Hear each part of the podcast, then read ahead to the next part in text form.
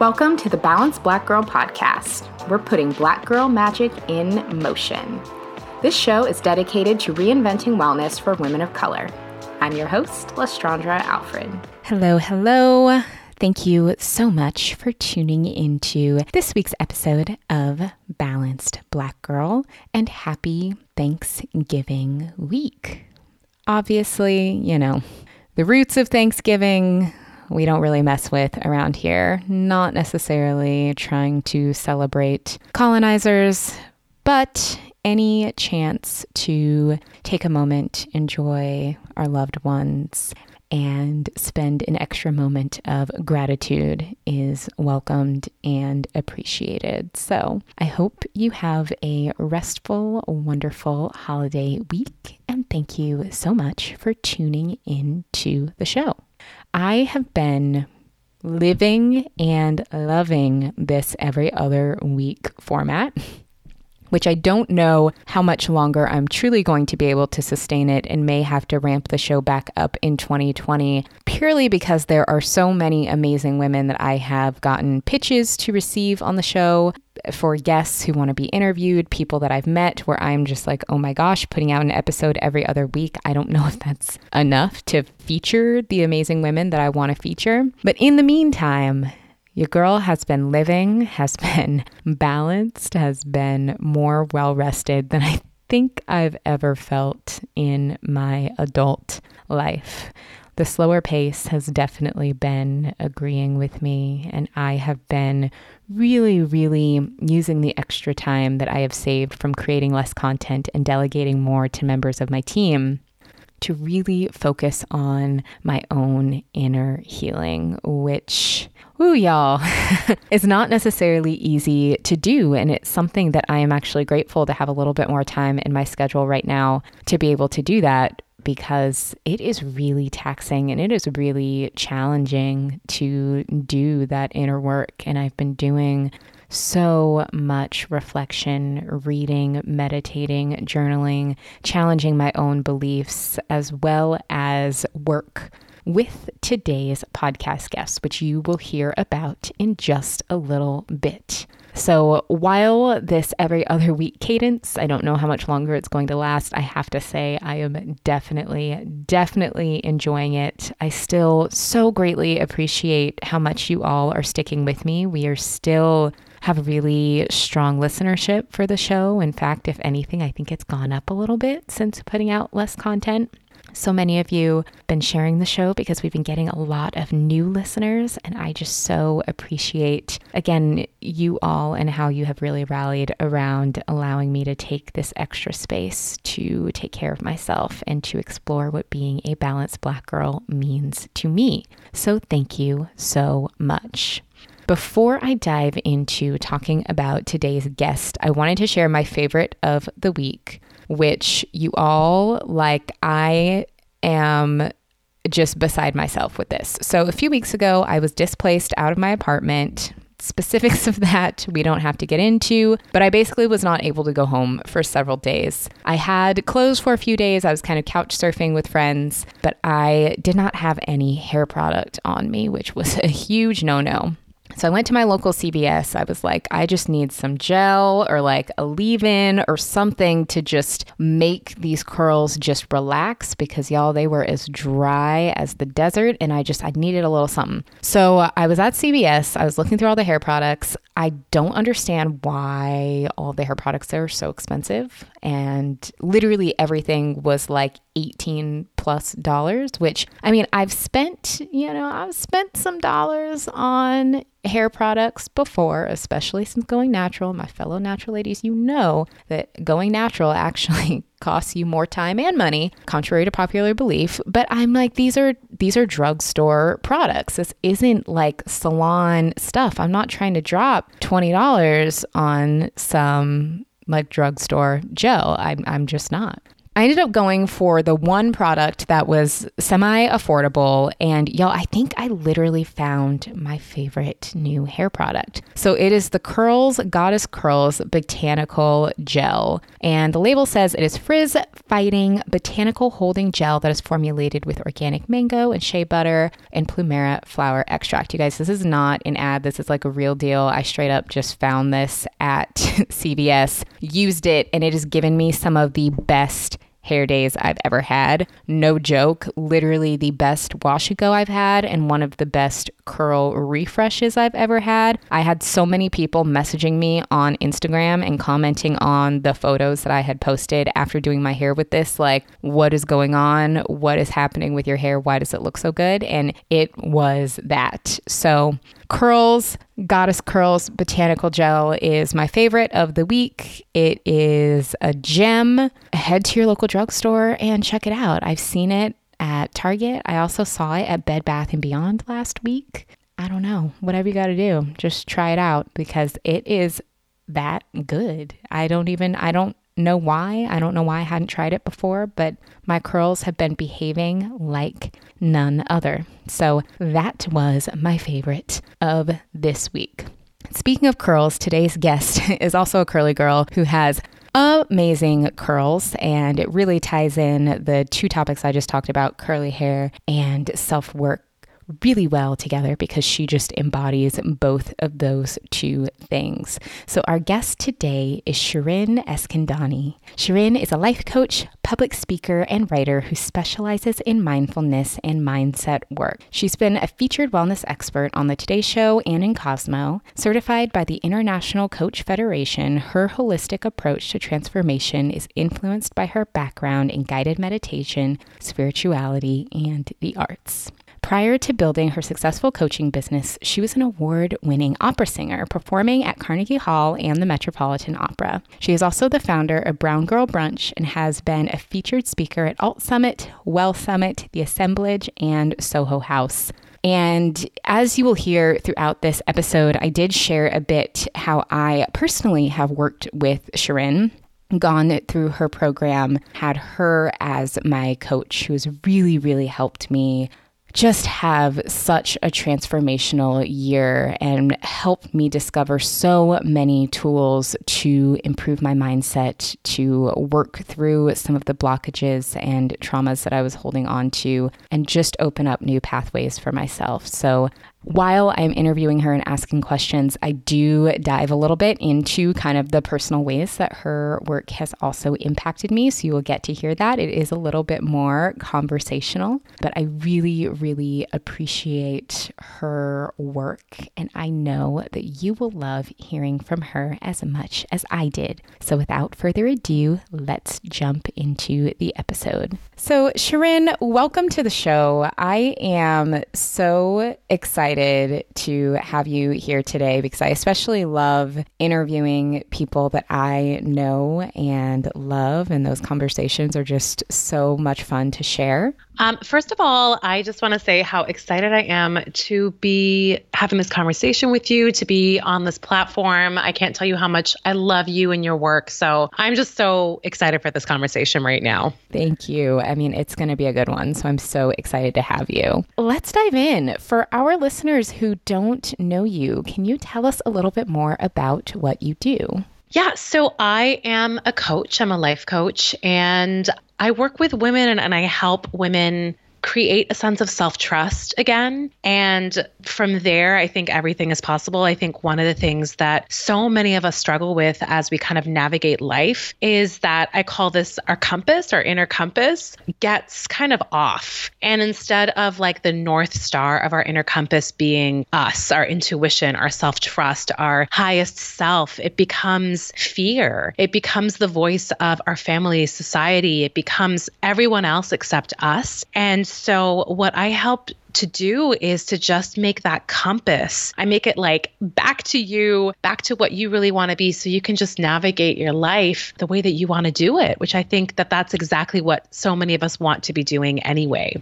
Absolutely. And I think that's what so many of us need. I think it can be so easy as women and really anyone. We listen to everyone else's voices except for our own. Yeah. It's so funny how when you look at some of the biggest decisions in your life, how many of them you've spent time in that indecisive place of asking everyone and their mother, right? Making all these pro and con lists when you already knew two seconds in what the best thing was for you, right? Right? But like we talk ourselves out of it. We're like, well, it can't be that. And that's what I want for all of us, all women to be able to do again, which I think it's our innate skill, it's our innate ability, is to like trust that voice and go with it no matter how scary or how uncomfortable the thing it is asking us to do is. And I think that's one of the things that I've really appreciated the most in getting to know you and also in working with you myself is really learning how to do that and realizing that I don't necessarily need like a 10 page report justifying all of my decisions, that I know what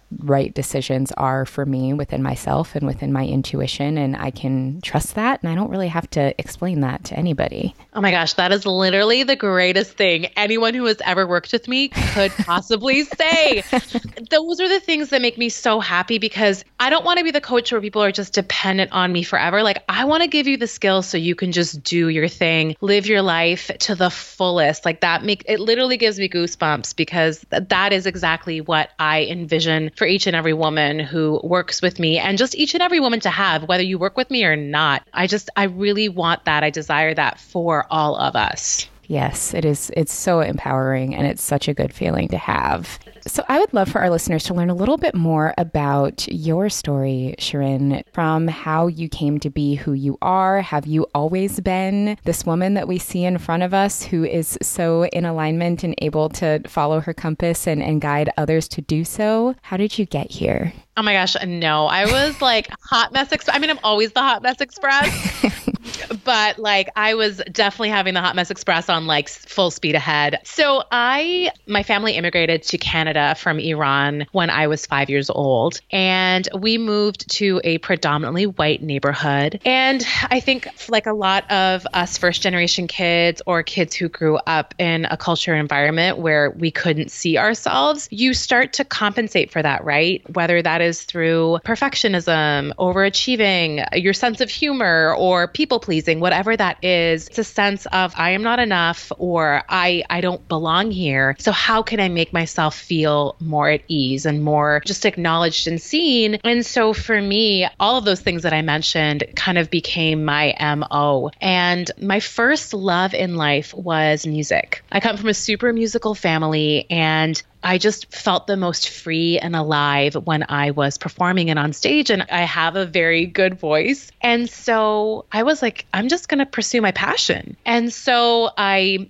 went to undergrad. I got a music degree, a bachelor's of music, and I was a big fish in a little pond. I just was like, I'm amazing. This is great. I was humble about it all, but like I never had stopped to think whether I was good. You know, I never ever thought about that with singing. Everything else in my life I did, but not with singing. And then I moved to New York to do my master's. I live in New York now, so I moved here and everything changed. And I looked around me and everyone was special. Everyone was incredible. Everyone was just as driven as I was. And it was like a slap in the face. And all of those parts of me that I'd never really addressed, right? I'd never addressed those insecurities. I'd never addressed those perfectionist tendencies. They just took over, right? Because they that was the only way I knew how to survive. So I started to just get into what I call the mindless hustle, which is just constantly doing and proving and achieving and striving and comparing. And the thing with that mode of being, which I think a lot of us can really say, yes, I've been there, is that it actually gets you very, very far. You know, it will get you many of the things you desire, but it will also get you there and you'll be half beaten, half worn, totally exhausted and miserable. And that's kind of what started happening to me. I was achieving a lot, I was getting really great work, working in in Europe, working in the US, Carnegie Hall,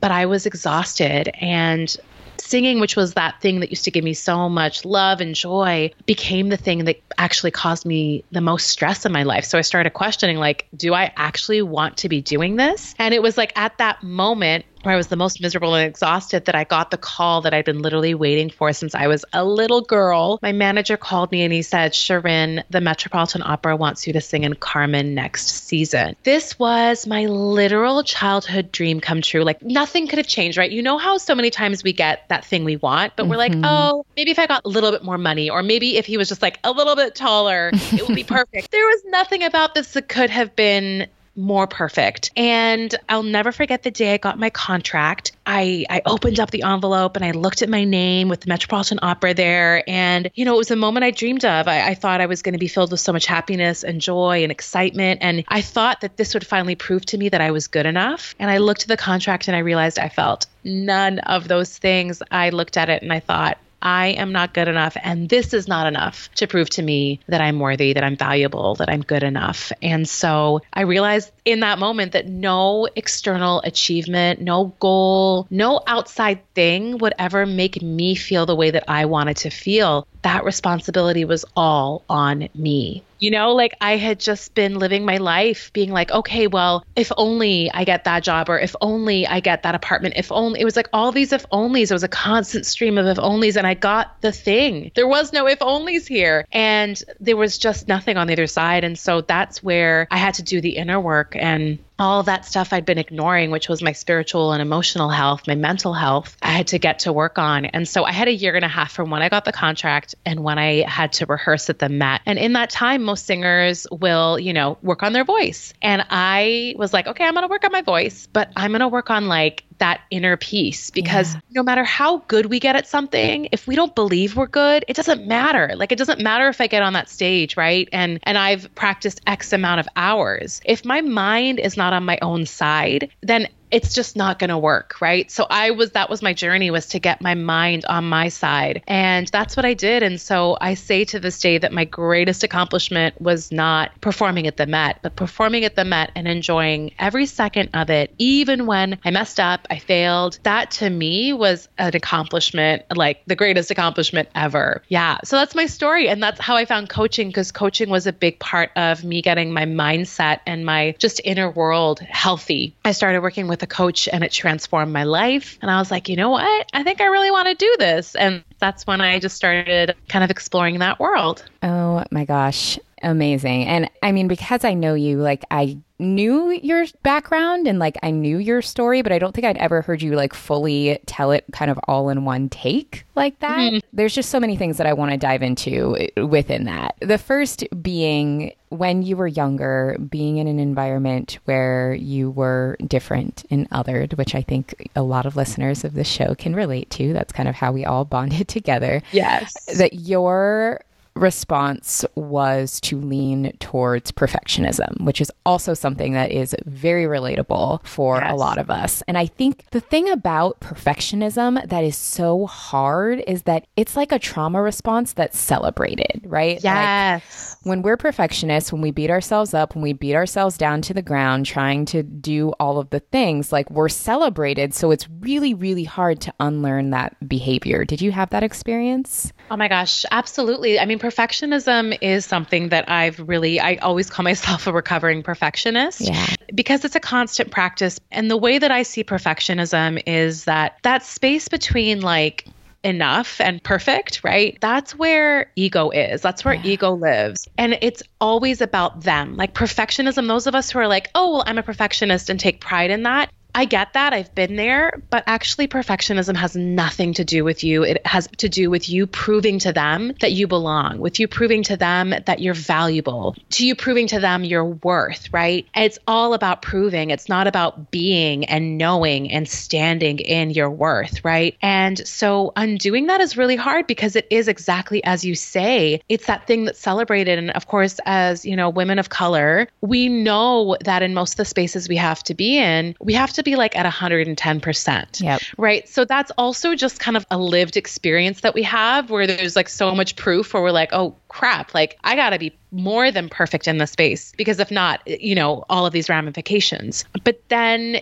it starts to take over and it will lead to burnout it will lead to exhaustion and it's what's going to lead to us like not actually enjoying our lives and that's the purpose like yo we got this one beautiful life to live. And I do not want to live it being perfect for somebody else. No, thank you. Yes, exactly. Oh, so well said. The other aspect of your story that I wanted to dive into uh, was when you were talking about getting your contract from the Met, like your lifelong childhood dream fully coming to fruition with no buts, no exceptions. No. And still being like, mm, something's missing. I think for so many of us, man, woman, whatever color, whatever, it is so easy to get into that cycle of constantly seeking external validation. It becomes a hamster wheel that's really hard for a lot of people to get off. So, when you took that year and a half to also really focus on yourself and to focus on your happiness, like what brought you to that space where you realized that was what you needed to do and that you had to find that happiness within yourself? yourself.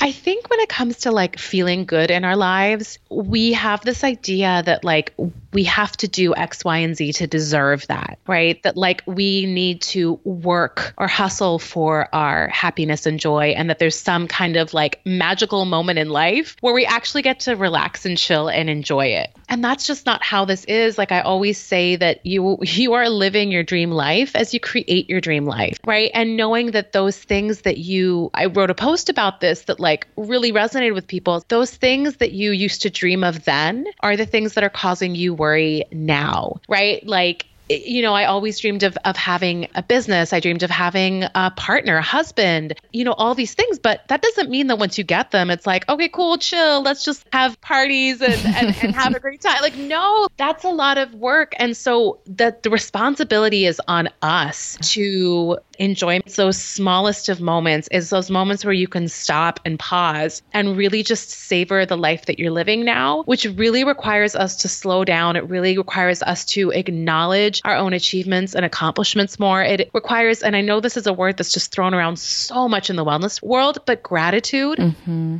but really being specific about a gratitude, not just saying my health or my family, but saying, like, I am so grateful that I got to talk to my sister today and we, you know, we got into it a little bit, but then we like came back. These things are what really truly encompass a beautiful life that you can enjoy. It's not the big things. And I think that's what society has really kind of pulled one over us, right? It's telling us to like wait for the big things and like to do the big things. And that's when you can have happiness or when you deserve happiness. But it's like if happiness and joy, fulfillment, success, whatever you want to feel are not along the journey towards whatever you're seeking, then you're not going to find it waiting for you on the other side, yeah. right? They have to be there with you during that process. Absolutely. And when they're truly with you and within, that's when you're able to really cultivate them in any situation. That's what it's all about. Yes. Yeah. And as you were talking about your transition to become a coach, you talked about how that really started when you got a coach yourself. So I would love to talk about that a little bit more because you now have the experience of being both kind of the coach and the client and being on both sides. You know, for people who are maybe interested in working with a coach but get really hesitant, not knowing, you know, if it's worth it or what it's like, when you were going through that beginning stages of first working with your coach, what was that? That experience like for you and how did it transform your life?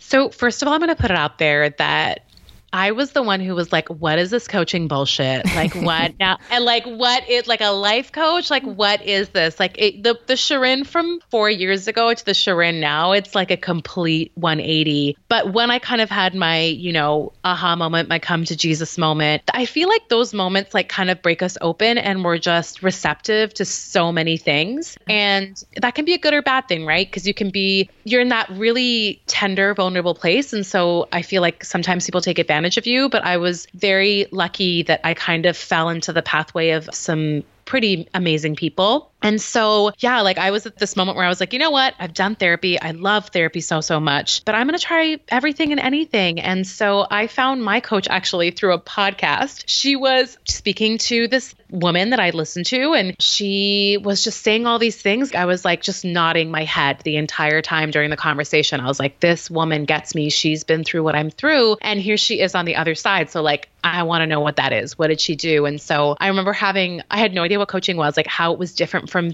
therapy, what it meant. I didn't know, but I just went with my gut. I just went with my gut. And I remember the phone call with her and she gave me the price of coaching and I was like, oh, "What? like that? What? Huh? Hmm?"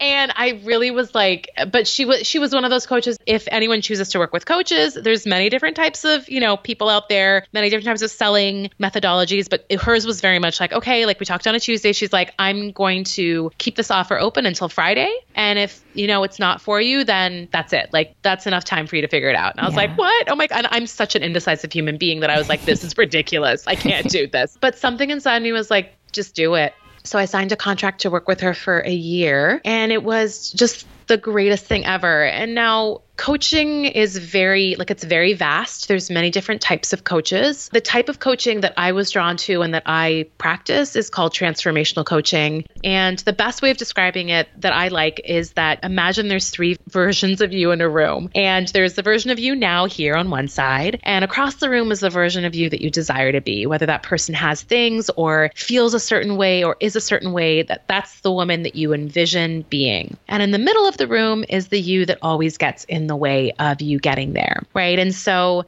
from my coaching perspective, it's like, okay, if we do not address what's happening there in the middle, then whatever's on the other side is either not going to be attainable or if you get there, it's not going to be sustainable, right? So there is a little bit of overlap with therapy because that person in the middle is there because of trauma, because of past experience. But where it's different from therapy is we don't stay in the past. Like we yeah. don't stay there for a long, long time. We acknowledge it, we address it, and we honor it and we say, okay, knowing that these things happen to you, how can we create tools and systems and rituals for you to thrive and get to that other side, really honoring these things about you that are just always going to be part of you. And so that's what I really, really love about the type of coaching that I do is that it's not about like results. Honestly, for me, a result truly isn't like getting a thing. Like, I think a lot of people come to me and they're like, all right, we're going to work for six months. And by the end of it, like, I really hope to quit my job, have this and have that. And sometimes that happens. Sometimes it takes longer, or sometimes it never happens. But after that six months, they will be so sure in who they are. They will be able to make their own decisions. They will be able to trust themselves. They will be making these really hard decisions and doing it with compassion and kindness and joy. And that to me, that's a transformation. And those are the results, quote unquote, that I think are the most important. I know when I started working with you earlier this year, I went into it and I was like, okay, so Shirin is going to fix me and then I won't be messed up anymore. And then I won't have all these problems. And in six months, like it'll be good. I'll be totally fixed. And right. I think the first lesson I learned was it don't work that way. but that also, we don't need to be fixed. I don't no. need to be fixed. We have, you know, things, we have situations, we maybe have habits that are not serving us and, and we learn how to step into our future selves, but there's nothing about us that needs to be fixed. Not at all. We're, you know, first of all, like it's our imperfections that make us so freaking incredible. You know, that's the first thing. But for me, it's we don't need to be fixed. We need to learn how to embrace our wholeness, which includes those parts of us that we don't really like, right? Like, I don't love my perfectionist side, but I know that that part of me is going to be with me for this journey called life. It doesn't have to be in the driver's seat, it's going to be in the back seat. And I know now how to be with it and how to kind of you know, I don't want to say manage because that's not the right word, but just be present with it. And I have tools now to be in those situations where my perfectionism really, really wants to take over. And when it does take over, you know, because this is life, I have the tools to be compassionate towards myself. So I think those are the most important things because so often we want to get rid of those parts. And it's yeah. like, no, that's the part of the fabric of your being. And also, those parts have made you the person you are today, which is a pretty damn amazing person. And it's brought you a lot of amazing things. But right now it's it's running the show. So how can we get it to like kind of relax and chill so other parts of you can kind of like take over? Yeah. And I think learning that self compassion piece, I mean, it takes a lot of time. And I know I'm still definitely a, a work in progress with it, but has been the most valuable and at least understanding that that is truly what we need to learn to transform is a really empowering thing. Self-compassion is a huge part of self-growth and that's something I feel like it's the cornerstone of this work is self-kindness and again like bringing it back to again, like women of color, first generation immigrant, we know how to be self critical. Like that is what we know, and that's what we speak to ourselves so often. And self criticism is something that, again, can get you very far, but it's going to do it in a way that is so self destructive. You won't be able to enjoy the things that you're doing. And I think we have, I've talked about this a lot, where we have a lot of misconceptions about self compassion, self kindness, which is like, oh, it's a pity party. I'm not going to get anything done. If I'm kind to myself, I won't change. Like, we really have a fear of being kind to ourselves. And yet, if a girlfriend or a friend comes to us in a situation like they're dumped or they, you know, dated someone that you know, they knew they probably shouldn't have, or something happens at work, we can slip into compassion so easily, right? Yeah. Yet for ourselves, we don't give ourselves the same grace and respect and love. And we deserve that just as much as our partners, our friends, our family do, you know? Absolutely. Absolutely. I know one of my fears, and we've talked about this around practicing more self compassion, is being really worried that it will make me lazy or less productive. Yeah. That has been like my big fear is that having compassion with myself means I'm not going to get things done. To kind of combat that, I purposefully took things off of my plate. That focus on hyper productivity was just completely off the table. And the only thing there really was room for was more self compassion. And it's mm-hmm. been really transformational. Oh my gosh, that makes me so, so happy to hear. Oh gosh, yes. You know, because I think when it comes to things like you know, productivity, we're only as productive as we feel. Yeah. Like we're only as productive as we give ourselves like acknowledgement for. And like our to do lists are not going to get any shorter, especially if you're like a dreamer they're not they're not going to get any easier or shorter and so this self-compassion piece which i love that it's something that like you're feeling so much more comfortable around is huge because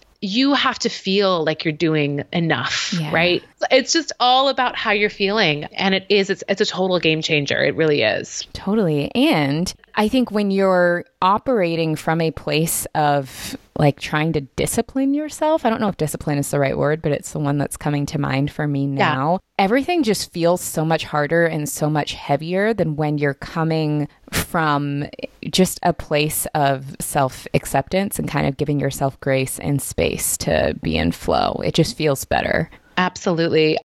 We're going to take a quick break from our conversation with Shirin to talk about holiday treats because the holiday season is upon us. It is here. And for me, being a balanced black girl is all about still treating myself.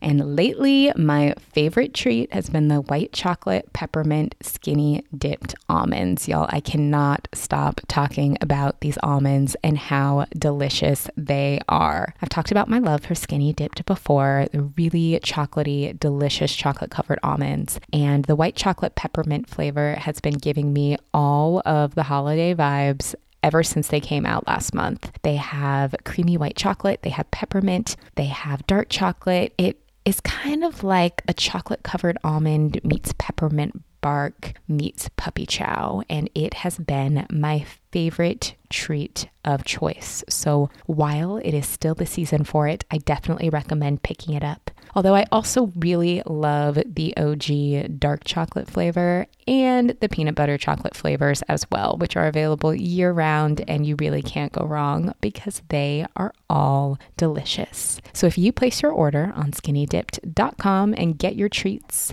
there, you can use the code BBG for 15% off. Again, that is the code BBG for 15% off your treat fix from Skinny Dipped Almonds. All right, let's get back to the show.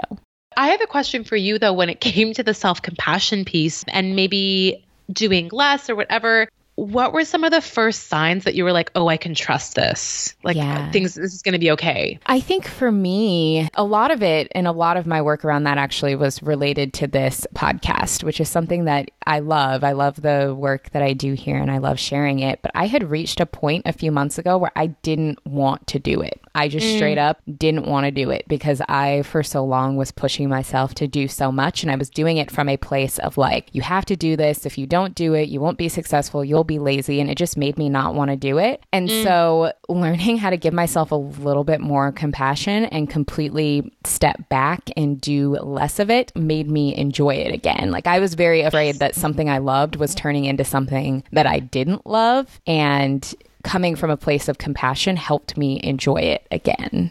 Oh my gosh, yes, that that makes me uh, yeah, that's exactly what it is, right? Because oh man, so many of us are doing such incredible work in the world and if we want to sustain, like we don't think of the sustainability of it, right? Yeah. We're just kind of get into it and we see everything that we want to do and change and fix. And we don't really think, okay, but, but if I still want to be doing this in two, three, ten years, how can I make that happen? And, and that's exactly what you're talking about. Just like I experienced, just like you were about to experience, the thing that you love, the thing that gives your life the most joy can so easily become the thing that like totally makes you miserable and stressed out. Yeah.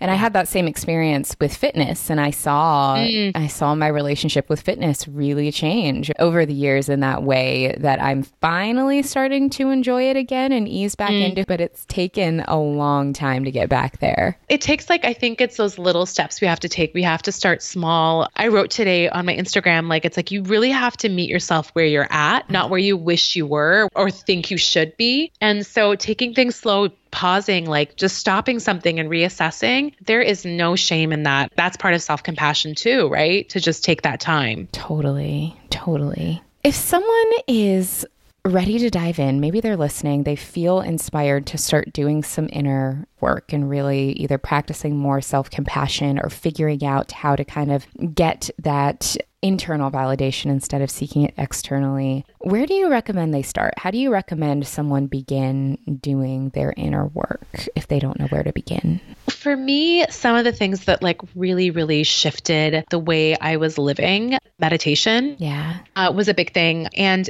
do any type of meditation. Like it doesn't have to be silent. It can be guided. It could be walking. It could be whatever that is. But things for you to just be with your thoughts. And again, like the point of meditation isn't to quiet your mind, is to just become present and actually be with your mind, just to recognize it, right? Befriend your mind again. So I think meditation for me was a really, really big part of it. And then also, I just got really like, I just started reading and yeah. listening to podcasts. Like this podcast is definitely um, one of the things that I, I, recommend to so many people, especially women of color. Um, I think if you are a woman of color, seek out people and places where you will feel comfortable. That's a big thing because yeah. in the world of wellness, it's still very whitewashed. And one of the things that I experienced when I was first discovering this work was like I, I would go to events and I would be one of the handful of people of color there. The panel would be white. I had done the work where I was like, okay, I can sit here and I can feel comfortable,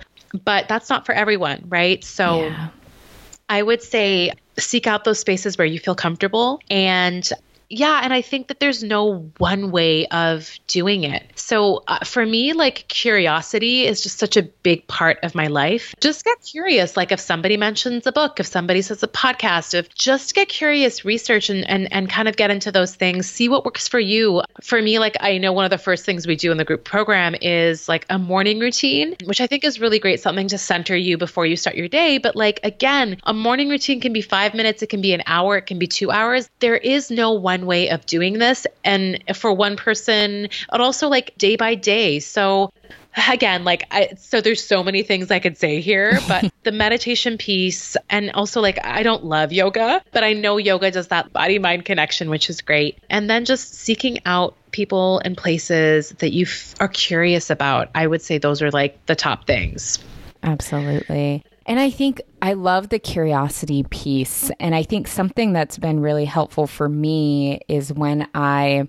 catch myself kind of repeating behaviors or toxic beliefs, also getting curious with myself of mm. like, where did that come from? Why did you just say that to yourself, Les? Why do you repeat that to yourself? And getting really curious about our own habits, I think can also be super helpful. Oh my gosh, yes. I wrote a post where the caption was like thoughts are like pancakes. You have to throw the first one out usually. Yeah. and it's so true. The first thought we have is usually conditioned response, whether Yeah. that's from society or families or maybe even a former version of ourselves, right? But it's not the most true thought. And so that's the power of what like mindset work is. The work that I do with with y'all, with my clients, which is like, okay, that first thought, let's unpack that, right? Exactly what you said. Get curious about it and let's now search for the second thought, the third thought, the fourth thought, whatever is actually going to be most true and most empowering for you right now. But yeah, the curiosity piece is a big, big part of it. Yeah. And I also find that having that sense of curiosity, and it is something that I have largely learned from working with you, has also helped me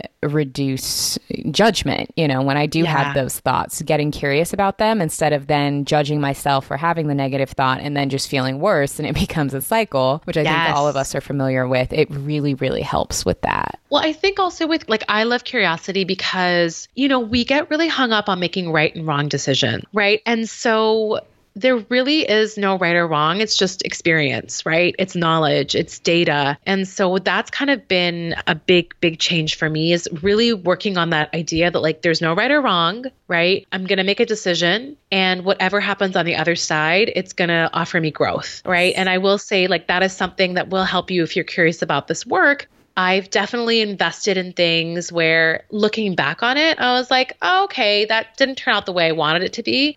I've had so much growth from those things, right? It's usually the hardest things we go through that give us some of the most amazing, brilliant gems in our life, right? And it may not be exactly then, it may be a month, a year, 10 years after, but it's like that curiosity piece. It's like, okay, there's no right or wrong. It's just experience, it's wisdom, it's knowledge, it's growth. Yeah, yeah, just asking questions where there's no right Yes. or wrong answer. For sure. Which also, and I know we've mentioned it a couple of times, but if y'all are not following Shirin on Instagram, at Wholehearted Coaching. We'll make sure we have that linked in the show notes. Make sure you do because literally every day, I don't know how you do it, but every day she shares these amazing posts with like the most beautiful lessons that are just so, so helpful. The messages always come right on time. So definitely make sure you're following her on Instagram because the content is fire. Oh, thanks, Les. That, that means so much to me. I have to admit, usually what I write about is what I need to hear the most or what I'm going through myself. And I think that that's just like we're all on this journey of self growth. There is no like end, all works in progress and a masterpiece all at the same time. Oh my gosh, totally. And I think one of the biggest takeaways I think I've learned from working with you is not necessarily that we get to a space where we are just like holier than thou and we know all things, but it's Right. having tools to know how to navigate those situations and not have it like totally throw us off. Yes, that's exactly it. Having the tools to know how you want to navigate it. Yeah. Right. Just it's all about like centering the work in you. Yeah. Yeah. Exactly, exactly. So, a little bit earlier, we also touched on uh, wellness spaces being very white, which y'all know that's my favorite topic to talk about because that's why this show exists. I would also just love to talk to you a little bit about wellness and about your wellness journey and how wellness has played a role in your own kind of personal transformation that you've had with your life. Oh my goodness. Wellness has been like a big part of this, right? Because I was just, I was not taking care of myself spiritually, mentally, emotionally at all. And I'd always move my body, those kind of physical outside goals. You know, I got into that whole dieting whatever culture terrible diet culture which i now i'm so anti diet culture.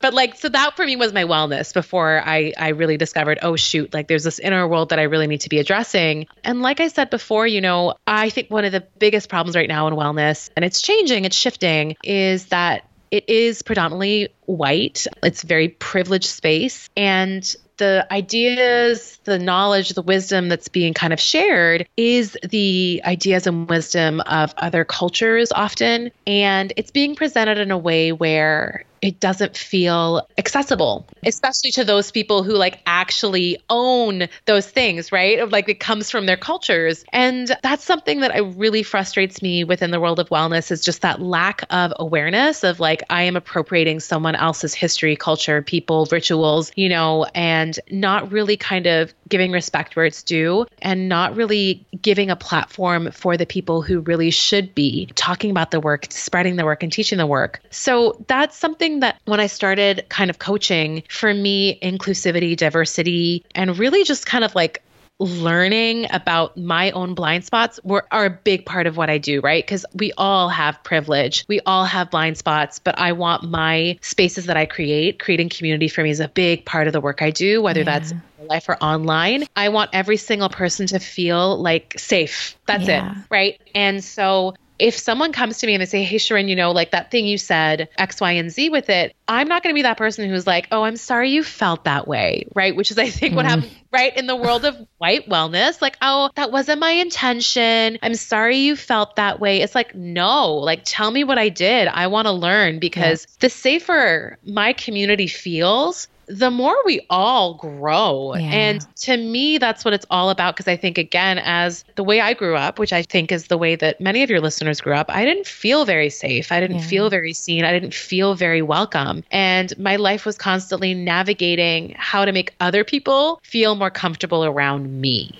if someone wants to come tell me something about something I said about race, gender, body stuff, like anything, like I'm here for it, right? I'm here for it. And I think that's just something in wellness that I, I think we need more of is people making mistakes, right? Because right now there's a lot happening in the landscape. But like, who are you after you make that mistake? Are you going to be the person who says, Thank you. Yes, I'm going to learn from this. Or, sorry, I didn't mean to make you feel that way. Hate that phrase last. Just block them on social media. That's, right? That's what I've seen happen a lot with people. they get called but, in and then just oh, completely God. turn it's off the conversation. I will say this wellness, woo, whatever you want to call it, it's for all of us. It makes us better beings, right? We are not just physical, but we're emotional, we're energy, we're spiritual. And so all of these things are things to be explored. And I would really encourage people to do that. Cause, like, again, four years ago, I was like, crystals, what? Meditation, what? Mm, I don't know about this. And now, you know, I think what ends up happening sometimes is that that term spiritual bypassing, where we take wellness and we ignore the real trauma inside that has to be worked through, whether that's with a coach or a therapist or whatever. Like, we still got to do that work, but all that other stuff supports us in our healing. And we really need that, especially as women of color, because we are carrying not only our own lived trauma, but the trauma of our ancestors, of our lineage, right? So there is so much to be undone. And all of this stuff, all these wellness pieces make that so much more easier for us to do. Yes. And I'm so glad that you said that about wellness being a source of healing because I also think that in this space, and this comes from someone who used to work in fitness for several years, sometimes it can also take a turn where wellness is like what we need to be saved from. And right. I've had a really interesting personal experience where I think back to like my early to mid 20s when I was at the height of being in wellness and being mm. fit and being it and working out all the time and having people admire my like dedication. But I was actually super miserable and like hated my life. And I was super fit because I hated everything else about life. So like mm. I just worked out all the time because I was unhappy. I think about that time and I think about, again, kind of like what we were saying about the perfectionism, where it's a form of trauma right. that can be celebrated, where it's like yes. people think, oh, you're so dedicated. Oh, you're so good. And now looking back on it, I'm like, oh my gosh, I was miserable. And now yes. I work out way less because there's other parts about my day that I actually enjoy and I don't hate my life, but that's not as celebrated. But when you come to wellness as a place of healing, not necessarily just another thing that you're using as an escape, it's so, so different it feels so much better. I also love that you mentioned that too, because actually, this is something that I've been thinking about a lot too within the world of wellness, which is I, like it's a disclaimer of like make it your own right now. Like my sister and I were talking about, I don't know, do you know this like medical medium guy? Yeah. Who's Yeah. okay, right? Mhm. Anyway, I'm sure he has a lot of really great things to say, but you see people being like, oh my gosh, this is what I have to do. I have to have celery juice. I have to detox. I have to cleanse. Or, you know, whether it's like I have to get all these crystals, I have to do this thing. And it actually, when wellness starts to stress you out, that ain't wellness anymore. Let it go. You know? Yep. then make it for you, right? Like these are tools for you to construct, use in any way that you want that fit your life, that fit where you're at. And so I don't think there's one way of doing it. If anyone is telling you like you got to do it this way or you're not going to be fixed, you're not going to be whole and they're not being flexible with you or they're not acknowledging, you know, privilege, they're not acknowledging systemic oppression, they're not acknowledging just a lot of other things as well, then that's just not for you. Like Yes. wellness should not stress us out like that. Exactly. Ugh, I could not agree more because I have definitely. especially when you start out and you're like, oh, this feels better. And then you're like, well, what if I added this? And then I do that. And then you're like deep in and stressed out. Yes. Yes. Oh my gosh. Opposite end of being stressed out, or when you are stressed out, Shirin, what do you do to take care of yourself? How do you like to recenter? For me, breathing is a big one. Like, I think we forget to do that just to like pause. Like, even at my desk sometimes when I have so much to do, like, and I'm like, whoa, wait a second, pause, breathe. And like, I'll feel my shoulders are scrunched up. And it's just giving yourself those small little moments. They help so much. But I really do infuse my week, like, especially if I know I have a launch coming up. So I know it's going to get a little hectic. So for me, it's about, okay, I'm going to work X amount of hours, but then I'm going to go do this, or I'm going to go for a walk. Or uh, my husband and I have a really playful like relationship together. And so I'm very lucky that when my partner comes home, it's playtime, you know? and so that stuff for me really helps ground me. I'm very intentional with infusing that along the way because I've been to that point where I got to burnout. And, you know, when that happens, it's like you burn out, then you got to take two weeks off and you're a total like vegetable watching Netflix. that doesn't feel good either, right? and so it's really that like what we we're talking about this that sustainability piece like how if these are the things i want to do in my life right which involve you know this kind of output or this amount of work how can i make that easier on myself? Or you know where can i cut corners? Or do i really need to be doing like 10 posts a week? Or you know like Yeah. really just questioning why how and really for me like how can I make this easier has been such a huge mantra for me this year. Mm, that is such a good mantra, and I'll make sure we have that kind of either called out in the in the show notes because I think that that's such a good gauge that we can use for ourselves to help us stay centered. It can be so easy for us to make things harder than they need to be, and especially for us as women of color, like society makes things hard enough for us. we don't Yes. need to go add that on top of it for Nope. ourselves. No, no, no. Yeah. Not at all. Yes. Yeah. So, Shirin, you also have your program Wholehearted Woman opening up really soon, which is so exciting because, as we've said, I took part in this latest round of Wholehearted Women. It's actually funny because I kind of like you had just not really coaching of this kind was not on my radar before this. I'd had coaches before, but it was always very business oriented, mm-hmm. results, you know, Instagram coach, Pinterest coach, podcast, Right. whatever. Like, you know, me, productivity obsession. So the idea of ever doing any sort of coaching just for myself, for my spirit, for me as a person, just I didn't even know that it existed. And then at Ignited Women last year or this past year in February, when I heard your keynote, I was like, oh my God, I have to work with her, her program, whatever it is. I didn't even know what it was. I was like, whenever it opens, like I'm doing it, basically, is what sold it for me. Just as soon as I heard you speak, I knew that like working with you was exactly what I had needed in that moment. But I'm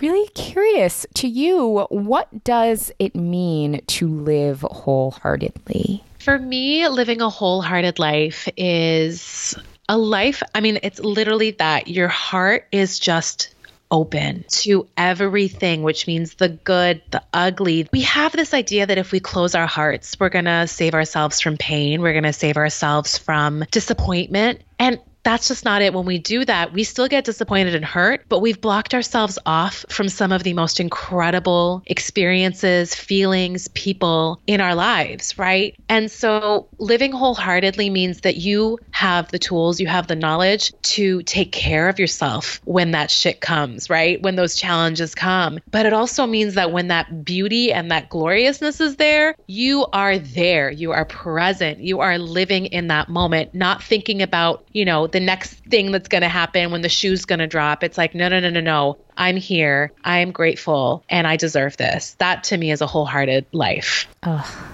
I love that. I love it. It is, and it's so true. And I feel like that is definitely what I have gained from our time together for sure. So, if we have listeners who are interested in Wholehearted Woman or who are interested in keeping in touch with you, where can they learn more information? How can they do that? Yeah. So again, Instagram, wholehearted coaching to be in touch with me, um, but also joining my email list, which you can do if you visit my Instagram or go to wholehearted coaching.com and you can join there. Wholehearted Woman is going to be, we're going to start in January 2020, which I'm super excited about because I feel just, you know, start the new year. Exactly like you said, I think so many women come to me and they're like, okay, teach me how to be more productive, teach me how to like do more stuff in my life. And they do do those things, but they like actually start enjoying enjoying life more. So like I think it tricks them. They're like they don't know if they're being more productive or whether just life is great. You know, they're just like I don't care because life is good. So January 2020 we start and registration is going to open at the end of November. I don't know when this is going to air, but whenever it does,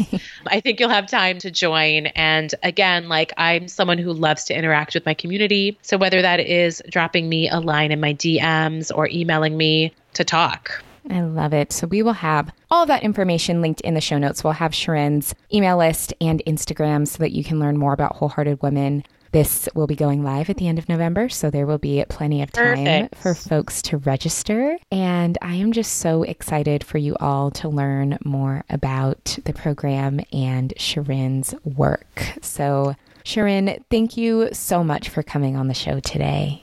Thank you so, so much for having me, Les. This has been so much fun. Thank you. Awesome. Thank you. And also for our podcast listeners out there, there's a new podcast in town. Shirin, would yes.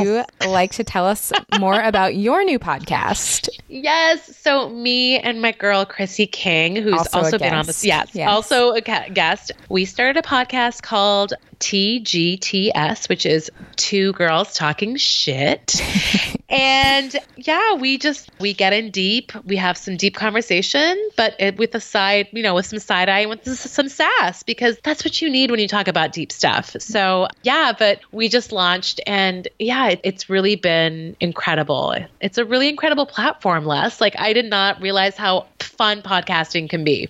Oh my gosh, totally. And I'm sure it's, I spend a lot of time talking to myself. I love interviewing people way more. I mean, it's fun to listen to your guys' show. And so I'm sure recording it is also fun when you get to talk to each other. Oh my gosh, that was that actually is the best part of it. And again, like I said before, it's like I always envisioned having a podcast. I always wanted one, but I just I couldn't see just myself doing it, knowing who I am and how I operate. And so again, that question of how can I make this easier? I yeah. was like, "Oh, I know. I'm I'll get a friend to do it with me." So, you can always figure things out when you ask yourself that question. I'm telling you. Yes, you can. I love it. Yes, we will all be looking for ways to make our lives easier. Also, we'll have two girls talking shit in the show notes so that you can go tune in and listen to Shirin and Chrissy there. Shirin, thank you so much for coming on the show. Thank you so, so much for having me, Les.